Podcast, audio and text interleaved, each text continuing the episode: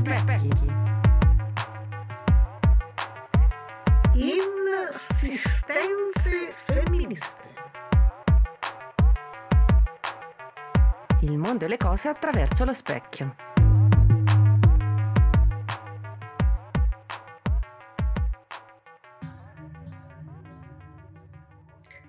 Salve a tutte, tutti e tutto, bentornate all'autoradio e siamo qui eh, in compagnia, io e Maristella, ciao Mari, buonasera. Buonasera a tutti. Ciao dalla regia ehm, a Manu e mm, oggi non mi tornano manco i nomi, sono, sono parecchio emozionata perché sono, sono parecchi mesi che non registriamo e sono emozionata e Tiziana comunque. E niente, vi volevamo presentare il nostro ospite di oggi, che è Federico Greco. Ciao Fede, ben, Ciao. benvenuto tra di noi.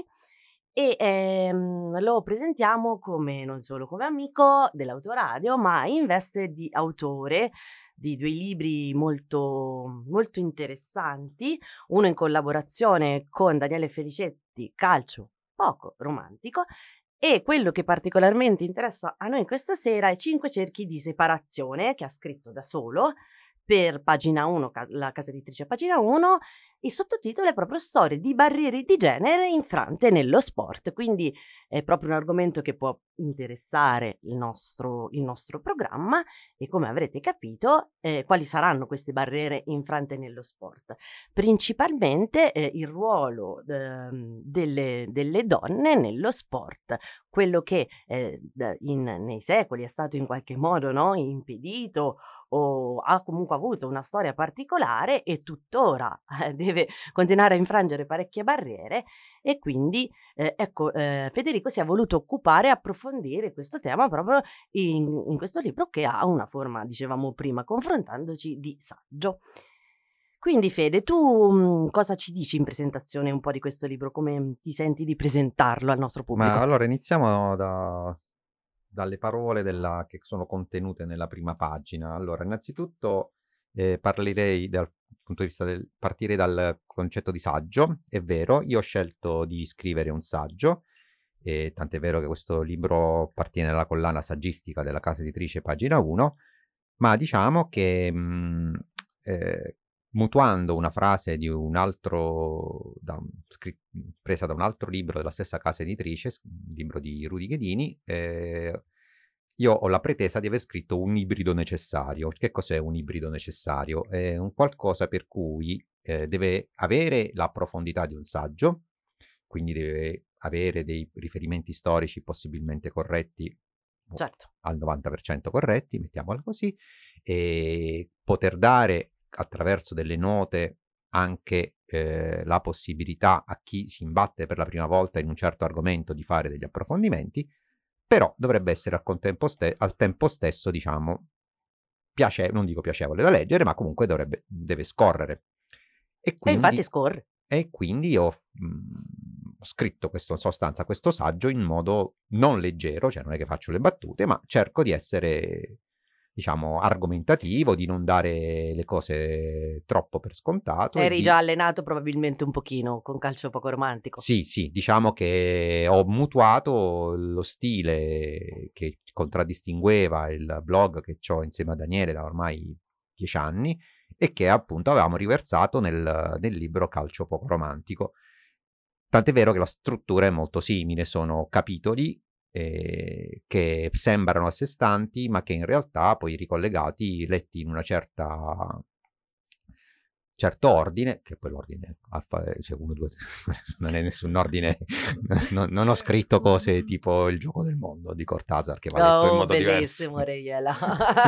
allora, ehm, cioè alla fine si comp- compongono un quadro che è più complesso perché ci sono dei riferimenti tra i vari capitoli che sono via via diventano sempre più, più, più chiari. E quindi pronto, parliamo pronto del titolo, perché cinque cerchi ecco, di separazione. Sì. Partendo dall'assunto che lo sport non è mai romantico, quindi... No, non è mai romantico. no, diciamo che c'è una passione che è romantica, che ti fa seguire certo. lo sport, ma che dietro lo sport è e biopolitico, no? diciamo questo aggettivo che in questa sede Come piace. Biopolitico, sì, a noi piace, piace la biopolitica. Perché comunque lo sport e ha dei legami con la politica, la cultura, la società, legami non solo dalla politica allo sport, ma al contrario anche dallo sport alla politica, cioè capacità di annunciare svolte, di pretendere svolte, anche, mh, mm, come dire, un po' come l'arte, no? magari all'interno di una determinata manifestazione sportiva noti dei segni che poi magari si riveleranno più in là, in altro, in ambito politico più ampio. Sì, come abbiamo visto, ma per il taccerismo ci insegna, no? La repressione negli stadi che venne Esatto. attuata dalla politica della Thatcher e, e poi è stata la stessa che ha riverberato contro eh, io- la classe operaia inglese. Esatto, le, le pro- prova, le prove sono state fatte con i, coi- Mm, i famosi hooligans.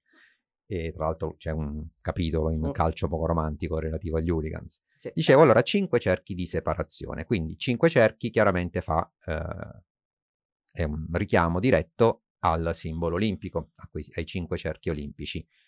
E che però questo simbolo olimpico, mh, che normalmente dovrebbe significare inclusione o che viene narrato come qualcosa che significa inclusione, integrazione, nessuna barriera, bla bla bla, in realtà eh, i- le Olimpiadi sono state nella- per tanto tanto tempo una sorta di ostacolo alla pratica, al che, si, che evolvesse la pratica sportiva al femminile, Mhm. propriamente detto. Quindi io mi sono immaginato questi cinque cerchi non come anelli intrecciati in eh, modo amichevole, ma come una sorta di cinque cerchi concentrici che divi- hanno diviso e ancora dividono eh, la donna eh, dalla completa mm, indipendenza, cioè dal... Poi vabbè c'è il solito problema che se parità di genere, Certo. equità di genere. Però qualche maligno ti potrebbe rispondere che fin dalle origini le Olimpiadi non erano garantite a, a- ad un- a- un- a delle sportive femminili, perché sì, erano panellenici, quindi in questo, in questo senso erano appunto contro la segmentazione, però ovviamente vedevano il maschio protagonista. Quindi Esatto, a queste obiezioni tu cosa potresti rispondere? Ma c'è il fatto che appunto mh, in omaggio a questa visione, in realtà eh, il cosiddetto creatore delle Olimpiadi, ovvero Pierre de Coubertin, aveva proprio detto, scritto nero, fatto scrivere nero su bianco che non avrebbe mai voluto delle donne gareggiare nelle Olimpiadi. E le motivazioni, allora, chiaro, la donna deve cingere solo la testa del- dell'atleta vincitore con la corona Mm. d'alloro, è una riedizione della donna che deve essere madre e moglie, che deve essere, deve accudire, Eh, in salute, sana, esatto. ma... eh. deve accudire comunque l'uomo che è il vero rappresentante, insomma, che, colui che deve portare avanti la stirpe, mettiamola così. E, mh, interessante, questo in realtà è il primo cerchio, il cerchio della, del- della famiglia, no? È interessante il secondo cerchio perché mh, laddove c'erano i primi tentativi di uscire da questa, questo cerchio familiare, eh, veniva proposta dal, diciamo, dall'establishment, mettiamola così, eh, una versione medica, cioè ti dici no, vabbè, ma noi mica ti diciamo che non puoi andare in bicicletta perché vogliamo che stai a casa. No, tu non puoi andare in bicicletta perché ti fa male. Non Diciamo, puoi eh, correre. Poi c'hai per- il ciclo, fa male al bambino, fa male Esatto. al latte, fa male a qualsiasi cosa. Esatto. Addirittura ci dicevano che non potevamo lavarci durante il ciclo mestruale perché era pericoloso. Certo, Quindi, tra l'altro ti fa male non a te in quanto donna, fa male a te in quanto fattrice. portatrice in grembo del eh, frutto della, della prosecuzione della stirpe. Quindi, tipo la famosa bicicletta, no? che le, le biciclette dovevano avere le selle Sì. fatte in un certo modo, se no davano fastidio. In realtà pare che le selle fatte in un certo quelle non davano fastidio, ma creavano dei piaceri alle donne che mia. andavano in bicicletta e quindi venivano osteggiate proprio perché dicevano, oh, queste che fanno? Scoprono che il piacere può esistere anche al di fuori della presenza del maschio Della e quindi giammai. E vabbè, queste insomma cose che, eh, di cui il mondo dello sport allargato eh, si nu- cioè, mh, diciamo, Sì, che poi. sì, sono La sella, frequenti. questo gran piacere, io sinceramente anche volendo. non- Anzi. Vabbè, magari nel 1800 era comunque Pensa come un'alternativa. stavano messe, ore Cristo. Appunto. Veniamo poi, mm, quindi, dove si insta- dove poi agisce la- questa mm, volontà da parte di De Coubertin di tenere le donne al di fuori delle Olimpiadi. Lui diceva, ok, le donne devono fare quelle, e poi comunque siano, se facessero un'Olimpiade femminile, che cosa, a chi interesserebbe? Oh, chi la guarda? Chi la guarda, Tuttora no? ne ho, ho sentito commenti del Esatto. genere, soprattutto riguardo il calcio femminile. eh, Esatto, Tanto non sono esatto. buone che fanno. Esatto. Vedi che non è mica calcio quello. Esatto. E infatti, eh, questa della, mm, eh, come dire, della, mm, del fatto che tu dici che la pratica agonistica è comunque non interessante, arriva in un secondo momento, nel momento in cui c'è comunque una pratica agonistica, c'è comunque una richiesta di poter partecipare ad alcune attività e, e arriva, arriva nel momento del riconoscimento dell'agonismo. E come dico mh, nell'introduzione per spiegare anche il titolo, eh, se io non riconosco che tu sei mh, in grado di fare delle prestazioni eh, che possono interessare il pubblico, sto in sostanza dicendoti anche che non ha senso che io ti faccia diventare professionista, non ha Certo. senso che ti riconosca il- la tua attività sportiva come lavorativa, Eh, non ha certo. senso che tu pretenda di essere pagata Certo, di creare un professionismo o pagata quanto un uomo. Certo. E quindi questo è lo stesso meccanismo che agisce all'interno della società nella differenziare eh, i... Le compensi di, di qualsiasi tipo di lavoro che tuttora sono differenziati per, nella maggior parte delle categorie sono differenziati per maschi e femmine, esatto. anche nei casi più estremi proprio eh, c'è questa rilevata questa differenza soprattutto nei salari, però anche nei compensi più alti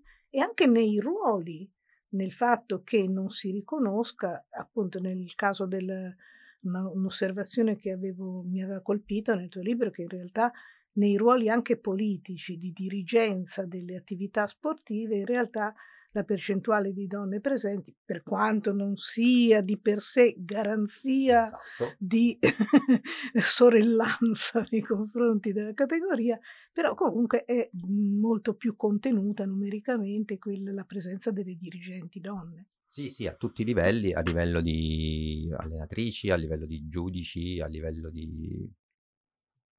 Mm, pensiamo alle Arbitri, arbitre, pensa- sì, pensiamo alle arbitre, pensiamo a tutta sta storia che viene fatta ogni volta che Maria Sole Ferrieri Caputi viene mandata in campo. Sì, è la- la- la- penso l'unica donna arbitra in Italia. No, non è fa- l'unica. No, non è l'unica, ma che la mandano sui- con- a lavorare con i maschi, dico È io. l'unica, no, è l'unica che sta in Serie A e B. Eh. Ce ne sono altre in Serie C C.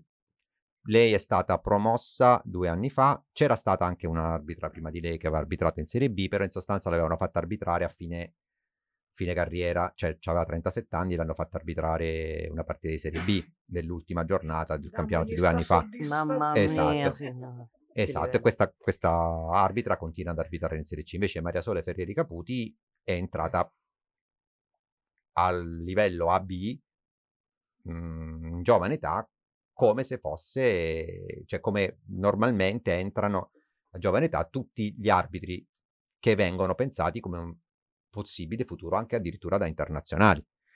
Ma E- questo anche all'estero? Cioè nelle nazionali estere? O è una cosa più italiana? e l'Italia sta indietro. Ecco. Ecco. E Ah. infatti la, la Francia con Stéphanie Frappard ha comunque un'arbitra che è anche riconosciuta, cioè, diciamo, universalmente riconosciuta, nel senso che ha, par- ha arbitrato anche una partita delle ultime, eh, degli ultimi mondiali, una Mm. partita in cui c'era tutta la terna femminile, era Costa Rica-Germania, partita chiaramente non eh, fondamentale per... Vabbè, certo, Tant'è vero eh, che sono state eliminate tutte e due, e vabbè. Ecco. E quindi, relativo a questo fatto, quindi la cosa diciamo, brutta che proprio rimanendo proprio a questo esempio delle arbitre, da un lato tu hai la stampa che ogni volta che questa deve arbitrare, prendiamo in Italia, ma anche con la frappare la stessa cosa, titoloni, dice ah la prima arbitra, in realtà dovrebbe essere una cosa normale. Cioè, se una o so cinque dovrebbe essere la stessa cosa Mm. da un lato. Dall'altro, il problema è che eh, fare tanti titoloni sull'unica eh, volta che succede, vuol dire che stai reiterando in maniera inversa lo stesso, la stessa divisione di genere, perché continui a far risaltare che quella è un'eccezione Certo. e continui a far risaltare che Frappari viene mandata ad arbitrare Costa Rica-Germania, mentre magari ora dagli ultimi mondiali ci sono stati degli arbitraggi terribili di gente che ha potuto arbitrare ai quarti, ma che comunque sia poi non è stata cacciata anche se aveva fatto degli arbitraggi terribili. Mhm. Mentre invece Frappar, che aveva arbitrato bene Cos- Costa Rica-Germania, non è stata comunque considerata... Quindi, non è una novità, no? Che No, a- alle esatto. donne si richiede sempre il doppio Esatto. del lavoro e la perfezione assoluta ne- in Diciamo- qualsiasi settore. eh, non- diciamo, una delle cose in- interessanti che mi piace proporre è che appunto eh, analizzare un mondo come quello dello sport ti porta a capire come anche nello sport si ritrovano tanti cliché, tanti stereotipi che hanno a che fare con l'approccio quotidiano, approccio di genere quotidiano a tu- tutte le cose. E niente, per concludere appunto il quinto, il quinto Quinto cerchio, cerchio. è appunto il cerchio della rappresentatività, cioè eh, addirittura anche qua par- parliamo un po' di pink washing, Eh. eh, sono, è una ventina d'anni che il CIO, quindi il Comitato Sì. Olimpico Internazionale, ha cominciato dall'alto a imporre una sorta di quote rosa. Ah, ok. A livello di dirigenza o in tutti i livelli o a livello Allora, base? chiede, a- chiede, la richiesta è che eh, si, o- si auspica che eh, a livello di tutte le federazioni, di tutti i comitati olimpici nazionali, a livello di tutte le confederazioni, eh, ci sia una certa rappresentanza femminile. Ora, giusto per dare qualche n- numero, i- in Italia sono stati eletti più di 700, mh, nel- nella storia dello sport italiano, più di 700 presidenti di federazioni sportive, da quando praticamente il CONI ha iniziato ad avere anche sotto di sé le federazioni. C'è solo stata eletta solo una donna presidente sportiva, presidente della federazione di squash. Ah, ok. E pare perché non si mettevano d'accordo gli altri due candidati. Ecco, quindi è proprio...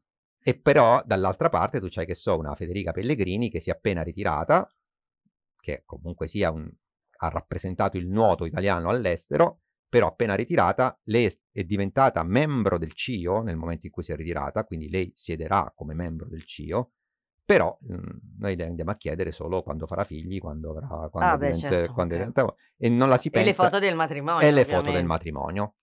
Infatti nel CONI attualmente non è che non ci sono donne, Mm, non sono rappresentative. non sono rappresentative, cioè fanno parte della fronda X, per cui, che so, ci sono due segretari, una è donna, l'altra così, Mhm. ma fanno, pa- fanno sempre capo alla fronda di chi viene poi eletto presidente. Quindi è ovvio, infatti alle ultime elezioni, Antonella Bellutti, che mh, ha vinto due ori olimpici in carriera sua, eh, nel ciclismo su pista, quindi manco a dire Mm.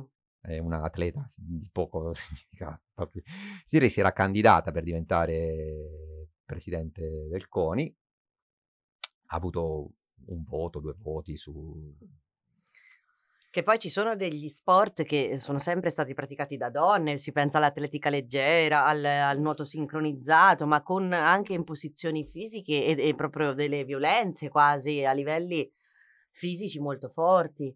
E mm, non lo so, anche lì in quel, ma addirittura già sotto il nazismo, credo, no? C'era, mm, c'era il discorso dell'atletica femminile in qualche modo abbastanza. Poi pensiamo a- a- a- ai soviet, a Eh, quant'altro, anche anche al- all'attuale Cina e sembra anche Russia, Ma insomma. certo, ma eh, beh, leggevo anche qui eh, in calcio romantico eh, il- come venisse eh, fortemente imposta l'esigenza di vincere anche nelle partite da parte di un particolare governo Sì, sì. politico, quello stalinista, ma non è stato solo quello, perché comunque lo sport veramente riflette tanti aspetti della società, uno degli aspetti è anche questo di essere simbolo di società vincenti, se non altro perché mangiavano bene rispetto ad altre che magari non avevano queste possibilità.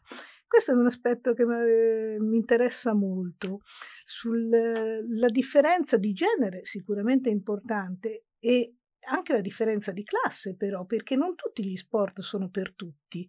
Mm. I costi delle attrezzature, dell'abbigliamento e specialmente eh, per i non professionisti accostarsi a uno sport che io mi ricordo i giamaicani che andavano sul, sul bob, bob, cool runnings, famoso Sì, ma Mm. ci sono sport, sì, sì, dallo stesso tennis non è proprio per tutti, Esatto. all'equitazione Allora, guarda, addirittura.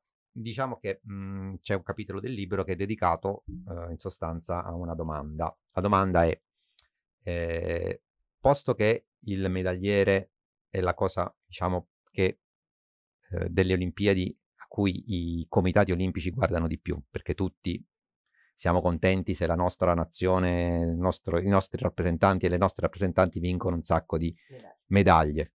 Quanto nella storia eh, si può dire che determinate eh, superpotenze sportive abbiano provato a raggiungere il vertice del medagliere, eh, investendo anche nel comparto femminile? Mm. Bene, le- innanzitutto è chiaro che all'inizio, fino al, al- fino al, diciamo, al 28, le Olimpiadi, prime Olimpiadi sono state fatte nel 1896, fino al 28 non si può quasi ma- neanche parlare di possibilità di scalare eh, le vette del medagliere investendo in sport femminili, proprio perché gli sport femminili che erano stati ammessi alle Olimpiadi, anche solo parzialmente, erano eh, tutti sport che avevano fatto la loro comparsa soprattutto perché erano sport di nicchia, sport in cui l'accesso era più garantito grazie alla appartenenza ad una classe sociale piuttosto che eh, dal fatto di essere di un certo genere.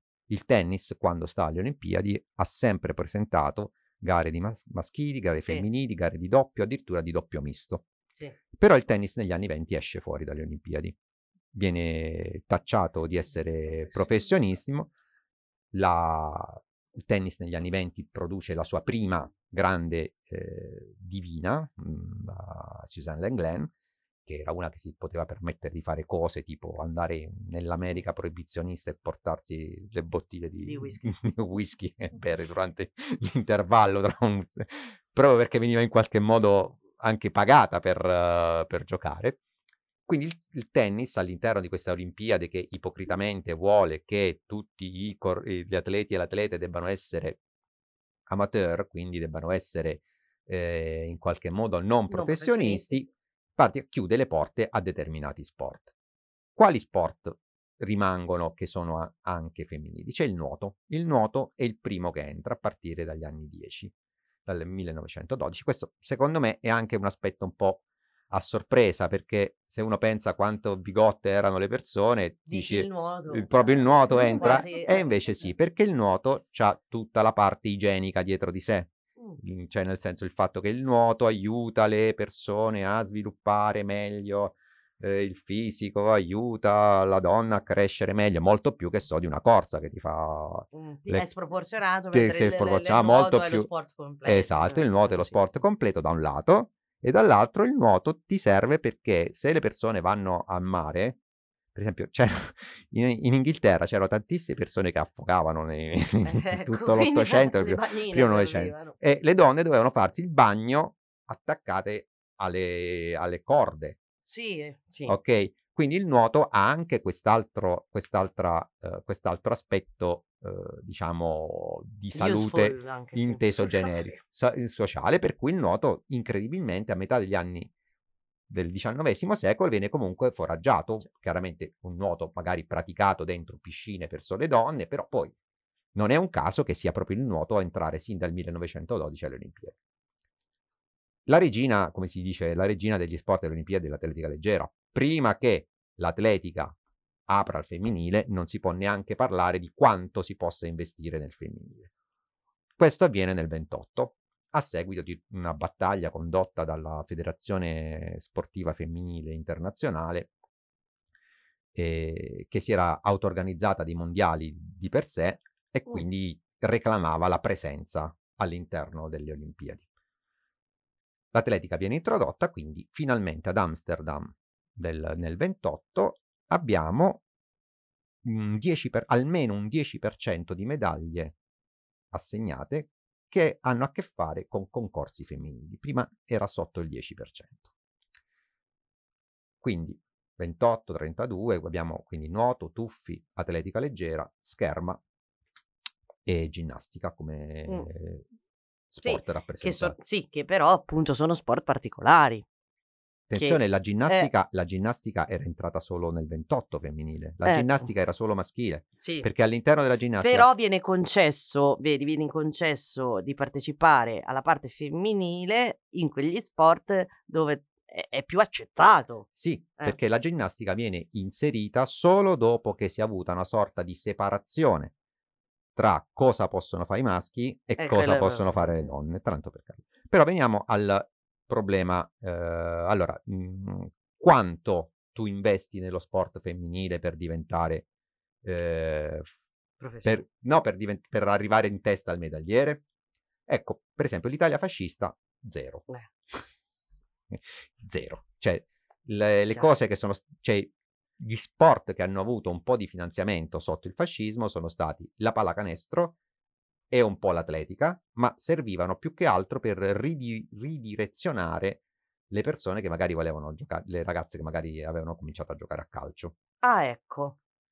Come palliativo correttivo. come palliativo correttivo le- in qualche modo e a livello olimpico i risultati sì ok abbiamo avuto due grandi campionesse Ondina Valla e Claudia Testoni però sembrano più che altro un ok ogni tanto ti nasce qualcuno di forte ma Eh, fondamentalmente certo, perché se non lo coltivi... eh, se non lo coltivi eh. del resto eh, se tu leggi i giornali anche degli anni 20 si parla di corse per signorine ok e le signorine effettivamente avevano le gonne cioè correvano con le gonne Comodo. comodissimo Comodo. esatto e nuoto sotto zero cioè praticamente la prima donna la prima azzurra di nuoto alle Olimpiadi si è avuta negli anni 50 cioè prima del 52 l'Italia non ha mai portato una nuotatrice alle Olimpiadi e anche qui se vai a leggere il giornale negli anni 20 quindi ancora prima che arrivasse il fascismo le chiamavano le ondine Le eh, questa è ondine, la sì. gara dei maschi e questa è la gara per Delle le on- ondine. delle ondine. Cioè, giusto per far, per far capire che È ridicolizzato. anche, esatto, no? è ridicolizzato comunque, ma mica vorrai mettere eh, a confronto questo con questa qui. Quindi in pratica, anche se il nuoto cominciava a avere 5-6 ori assegnati per le donne, nessun investimento. E addirittura nella scherma che c'era il fioretto, anche a livello mondiale, la squadra femminile aveva ottenuto un buon risultato a livello internazionale, non è andata a medaglia, però comunque aveva sfiorato, però alle Olimpiadi del 36 non viene portata. Così, cioè Mm, proprio, mm, come mm, dire, mm, non ce ne facciamo niente. Eppure non è a dire che al fascismo non avrebbe fatto comodo. Certo, Eh. esaltare anche la donna eh, Oh, sì, mm, sì. madre della patria. A parte la Mm. madre della patria, perché alla fine Ondina Valla l'hanno anche esaltata, anche se aveva solo 18 anni, 20 anni, Poverina. quindi... E non, non è che avrebbe fatto, non avrebbe fatto comodo arrivare un po' più su nel medagliere, vincere Sì. 10 ori, 15 ori. Invece, anche per, per il fatto che nel 36 c'erano le Olimpiadi da ospitare, Mhm. il nazismo investe tanto Eh, nella- in ottica soprattutto olimpica ed è l'unica nazione che riesce, la Germania nazista è l'unica nazione che riesce a ottenere risultati in tutte e cinque le discipline, in tutti e cinque gli sport olimpici. Risultati nel senso porta a medaglia almeno una persona in tutti e cinque gli sport olimpici.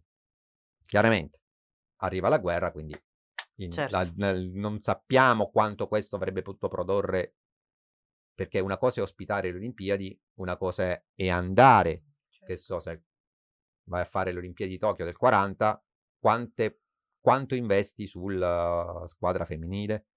Quante atlete ti porti a fare la traversata transoceanica che ti costa tantissimo? Magari avrebbero fatto delle scelte molto più riduttive. Non lo sappiamo perché poi è arrivata la guerra, poi per fortuna il nazismo, nazifascismo, insomma, non abbiamo delle- dei dati del dopoguerra per fortuna, ma nel dopoguerra si ha la, la vera e propria guerra fredda che passa anche attraverso lo sport tra Stati Uniti e Unione Sovietica.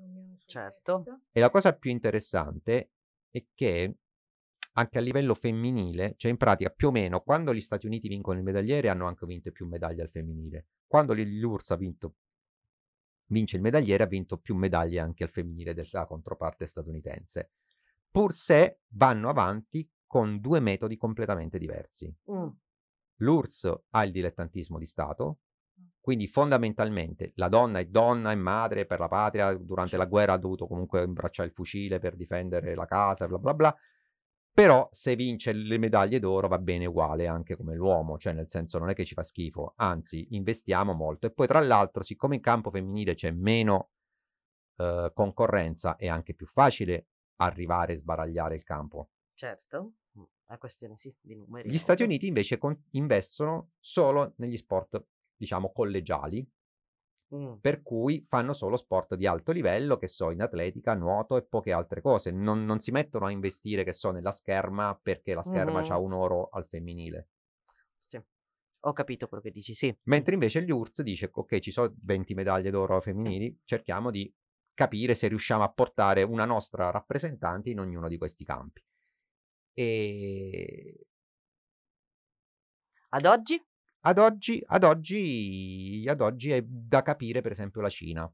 È La Cina, che strizza atleti ovunque. esatto, Soprattutto, vabbè, ho visto moltissimo in ginnastica artistica e cose simili. Eh, lo molte so, atlete. Io, io seguo i tuffi, per esempio, e insomma stanno salendo però le- la, la scuola cinese di tuffi è quella, cioè nel senso è, è la migliore scuola del mondo, loro hanno ragazze di 14 anni, 15 anni in grado di fare tripli e mezzi avanti, rovesciati, eccetera, eccetera.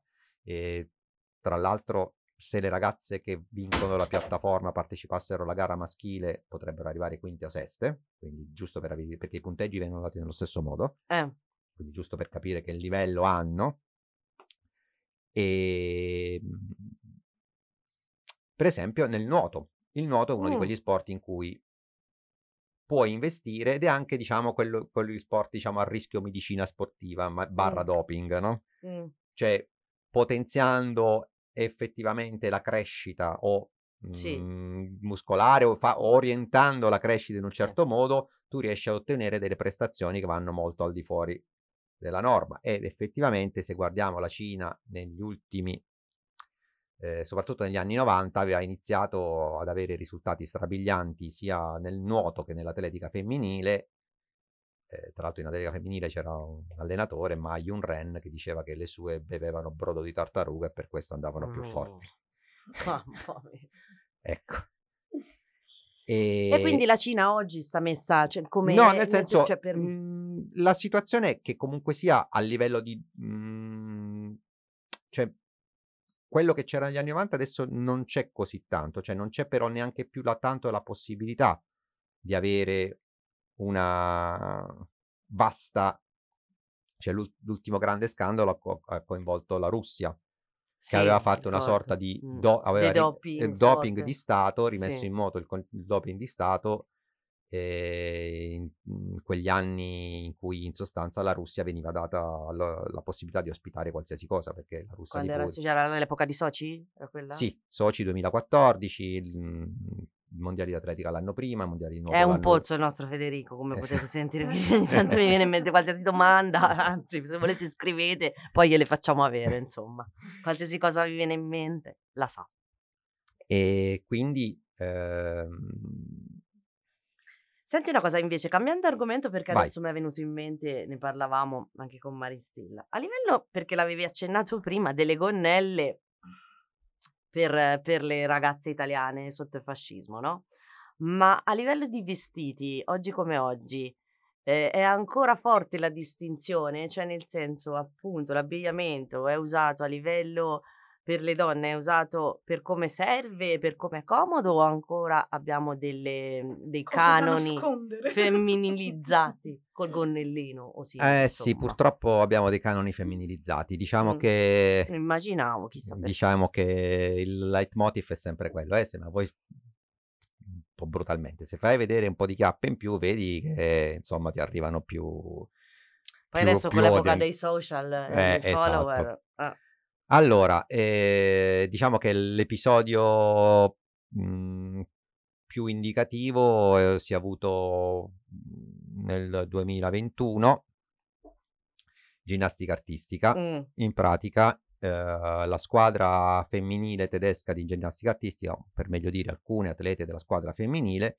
avevano fatto una protesta, eh, infilato una protesta eh, gareggiando con un body completo, perché normalmente le ginnaste in sostanza gareggiano con eh, il body, con la gamba praticamente Sì, è- traspare- eh, è sì, è- trasparente è- sì, che è, è diversa da quell'altro, certo. che modella, che modella molto le, mm, le forme, no? Sì, E quindi eh, le ragazze tedesche avevano mm, in sostanza indossato, eh, era il- sempre il qualcosa di total, al- sì, quello- total body, sì, comunque quello- aderente, perché deve essere aderente per, per eh, regolamento, chiaro, per ma prese. scuro sotto e quindi chiaramente defemminilizzava, volendo, eh, La parte estetica la visuale. parte estetica e avevano anche rivendicato questo fatto in funzione, eh, cioè appunto sui social hanno detto perché io devo essere costretta ad andare in questo modo quando invece I maschi no. i maschi fondamentalmente no, perché i maschi vanno sempre comunque in pantaloncino. Purtroppo, eh, purtroppo, agli ultimi mondiali, quelli del 2022, io ho dato un'occhiata e le tedesche erano tornate con la... Eh, non, è, non, non- non si è... mm, Non ha sicuramente Attecchito. non ha attecchito perché è una di quelle classiche proteste per cui se rimani solo tu Certo, a se non diventa virale, Se non, non l'ha diventa anche virale. tanto. Cioè, come sì. Poi sembra quasi una contraddizione, no? Dopo aver fatto tanta strada esatto. per poter liberamente esporre il proprio corpo, sembra che eh, si potrebbe attribuire un desiderio di nascondersi eh, e di ritornare indietro, Eh, quando in realtà è un modo per Sì, evitare degli sguardi Ma è anche la praticità, cioè sei più pratica, cioè proprio è una questione anche performativa, credo da un punto di vista tecnico, è proprio un'ingiustizia, no? Parti già da un gradino sotto di base, sempre il solito discorso che devi dare di Mm. più, perché poi lì, Certo. no, le prese, varie cose, ovviamente che la, la- la sbarra ti tocca di legno sulla pelle nuda è diverso rispetto a che sei comunque protetta, cioè, Sì, sì, non... non- sembra una cavolata, No, però non- immagino che poi alla fine non lo è manco tanto.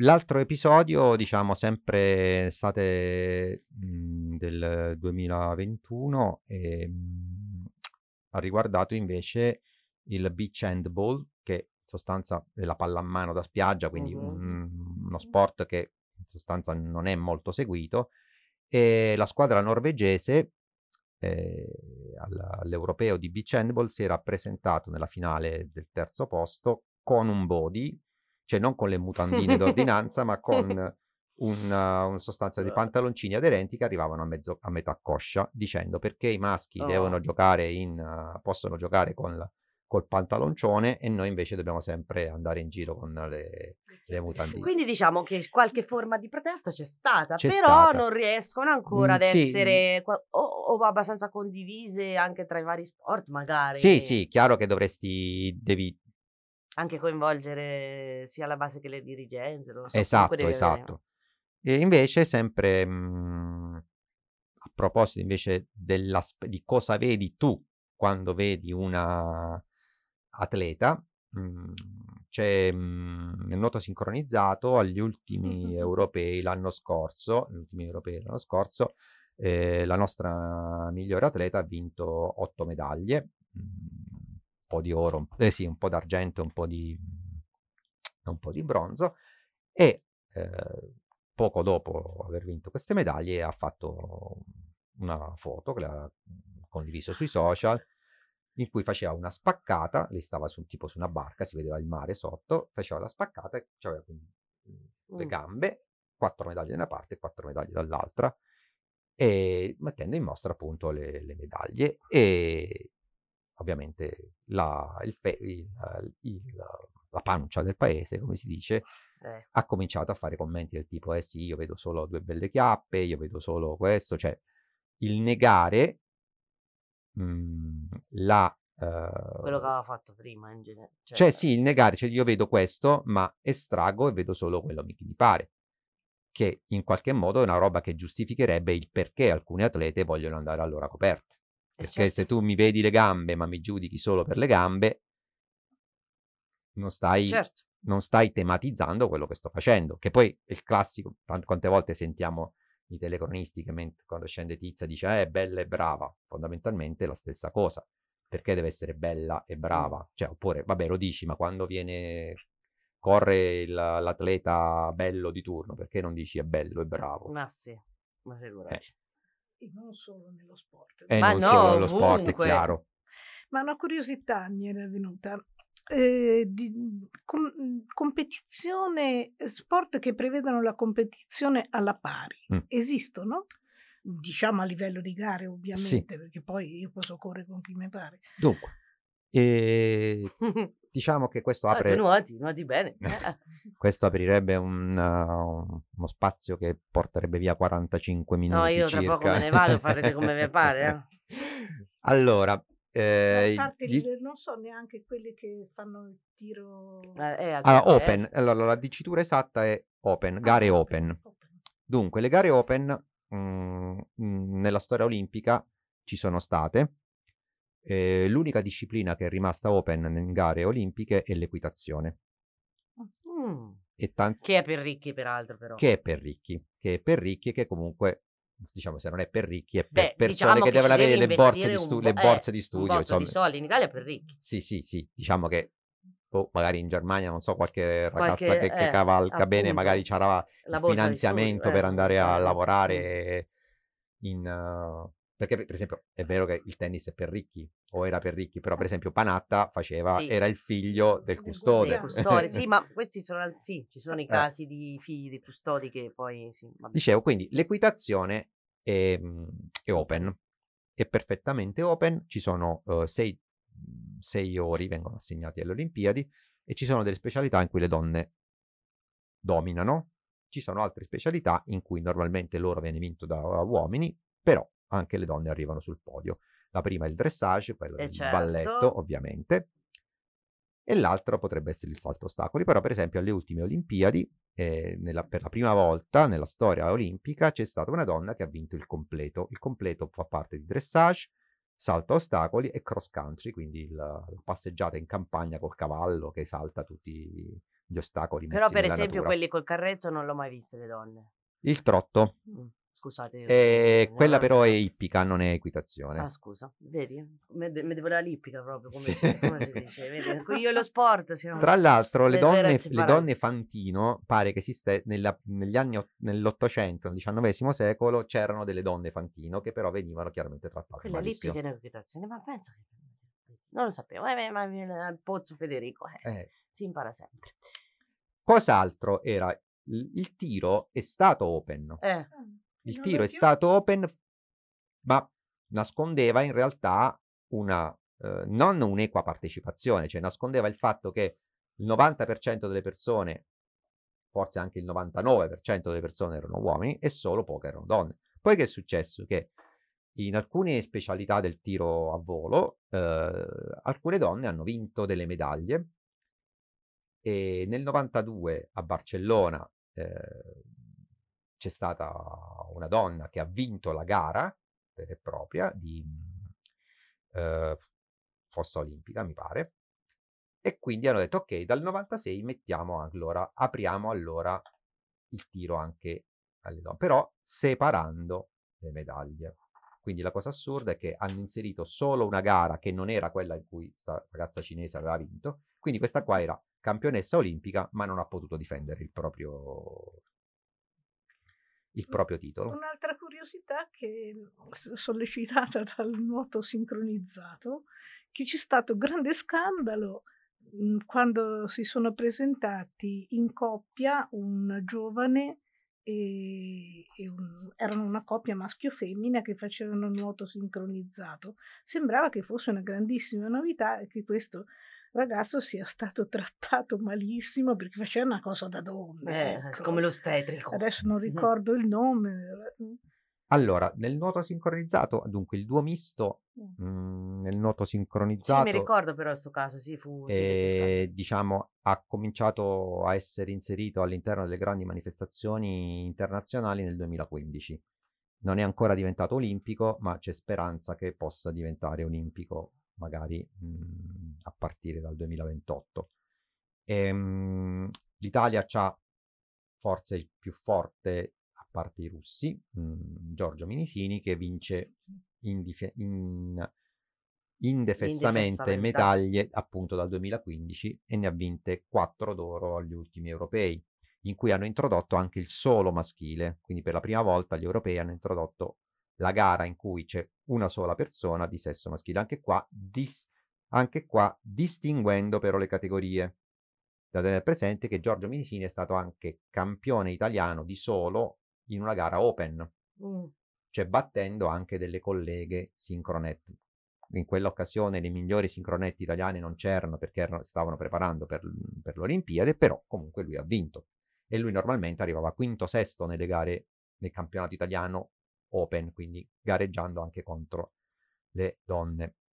Allora, che cosa succede, eh, diciamo, nel, nel sincro misto? E cosa è successo? Nel 2015, in pratica, la Federazione Internazionale di Nuoto aveva scelto di inserire il nuoto sincronizzato, il duo misto, facendolo partire da mon- dal mondiale che si doveva disputare in Russia. Mm. Quello Ok. di Sochi. No, no, No, eh, mondiale. Kazan, mondiale di Kazan. Kazan. Allora, un po' ricordando al discorso di prima, i russi, che in questo hanno ereditato molto dal- dalla- dalla concezione sportiva dell'Unione Sovietica, Sì. non è che se c'è una specialità non ci partecipano. No? Poi tra l'altro un nuoto sincronizzato in cui i russi, le russe sono il massimo, hanno detto ok, partecipiamo anche al nuoto sincronizzato. Ma hanno partecipato al nuoto sincronizzato cercando, visto che non sono riusciti, cioè il ministro dello sport aveva detto eh questa è una cosa perché, che tipo cose del genere. Mm. La sostanza era quella. La sostanza era quella. Dice, vabbè, ok, però facciamo capire bene le cose. Quindi hanno in, in una delle due, nella, nel tecnico, nel programma tecnico, il maschio della coppia l'hanno fatto vestire da militare. Questo, eh, questo costume da militare, però tutto attillatino, con le gambe da fuori. Sia ben chiaro che i militari non hanno certe tendenze. Esatto, Eh, però in eh, realtà, però- in realtà sembrava tutto il contrario, cioè nel senso, praticamente loro erano bravissimi, ma sono arrivati secondi anche per, Mannaggia. spero anche per questo orribile costume, perché... e vabbè, Senti, allora per concludere, ehm, come Mari, altre curiosità, domande? No, interessante il, fatto che io non sono un'appassionata di molti sport, però mi piace ogni tanto dare un'occhiata. E ecco, mi ha colpito il fatto che tu affronti da un punto di vista storico ed è molto interessante, quindi mi ha molto incuriosito, ho letto molto volentieri Cinque cerchi di separazione, anche perché è scritto bene, devo dire. Però noto che c'è attualmente um, rispecchia la società, quindi vengono riconosciute le possibilità di eh, ricoprire certi ruoli anche nello sport come in tanti altri eh, in tante altre attività anche alle donne. Che poi questo riconoscimento si traduca in una parità ancora è un discorso che, che deve sì, camminare dobbiamo- sì, veramente eh, e dobbiamo visto. contribuire tutti. Non, non ci basta sapere che un certo ruolo è occupato da una donna, ma bisogna vedere anche come, Come. lei rappresenta esatto. e come questo si riflette su tutte le Penso altre. che questo poi l'educazione a partire dall'infanzia, se si inizia da lì, poi è solo da lì le cose poi possono cambiare perché non è, è difficile penetrare no, in una mentalità già avanzata, in un'età adulta, ma Certo. partendo dall'educazione, cambiando lì anche i criteri dell'educazione fisica, mettendo nuove basi, forse qualcosa potrà cambiare. Va bene Federico, noi chiudiamo qua la puntata, ti ringraziamo tantissimo, per Grazie qualsiasi domanda potete scriverci e la rivolgiamo al nostro pozzo. Sì, allora do due riferimenti. Vai. Allora, io ho anche il blog che si chiama Dai, 5 cerchi di separazione.com con il 5 scritto a numero e c'ho anche la pagina Facebook Allora, scrivete si direttamente. chiama 5 cerchi di separazione con 5 scritto 5 però stavolta, giusto per Non a numero. Cose- eh. Poi il libro, mi raccomando, Poi compratelo. Instagram e E insomma, il libro. Il libro va E il comprato e, libro va edito comprato. di nuovo da pagina 1, lo ricordo, 5 cerchi di separazione, storie di barriere di genere infrante nello sport. E Federico, grazie, Grazie davvero. dell'invito. ciao a tutti, vi ricordo di seguirci nelle nostre pagine social, l'autoradio.net, il nostro sito, Poi abbiamo Chiocciola Autoradio delle Frequenze per Facebook, Instagram, Twitter, Telegram. Siamo in diretta anche su gemininetwork.it che è il network delle, rami, delle, delle radio indipendenti. Ovviamente scusate ma io oggi mi intreccio. Ciao a tutti. Vi saluto, saluto tutti e anche e ringrazio Federico. Grazie. Ciao ciao.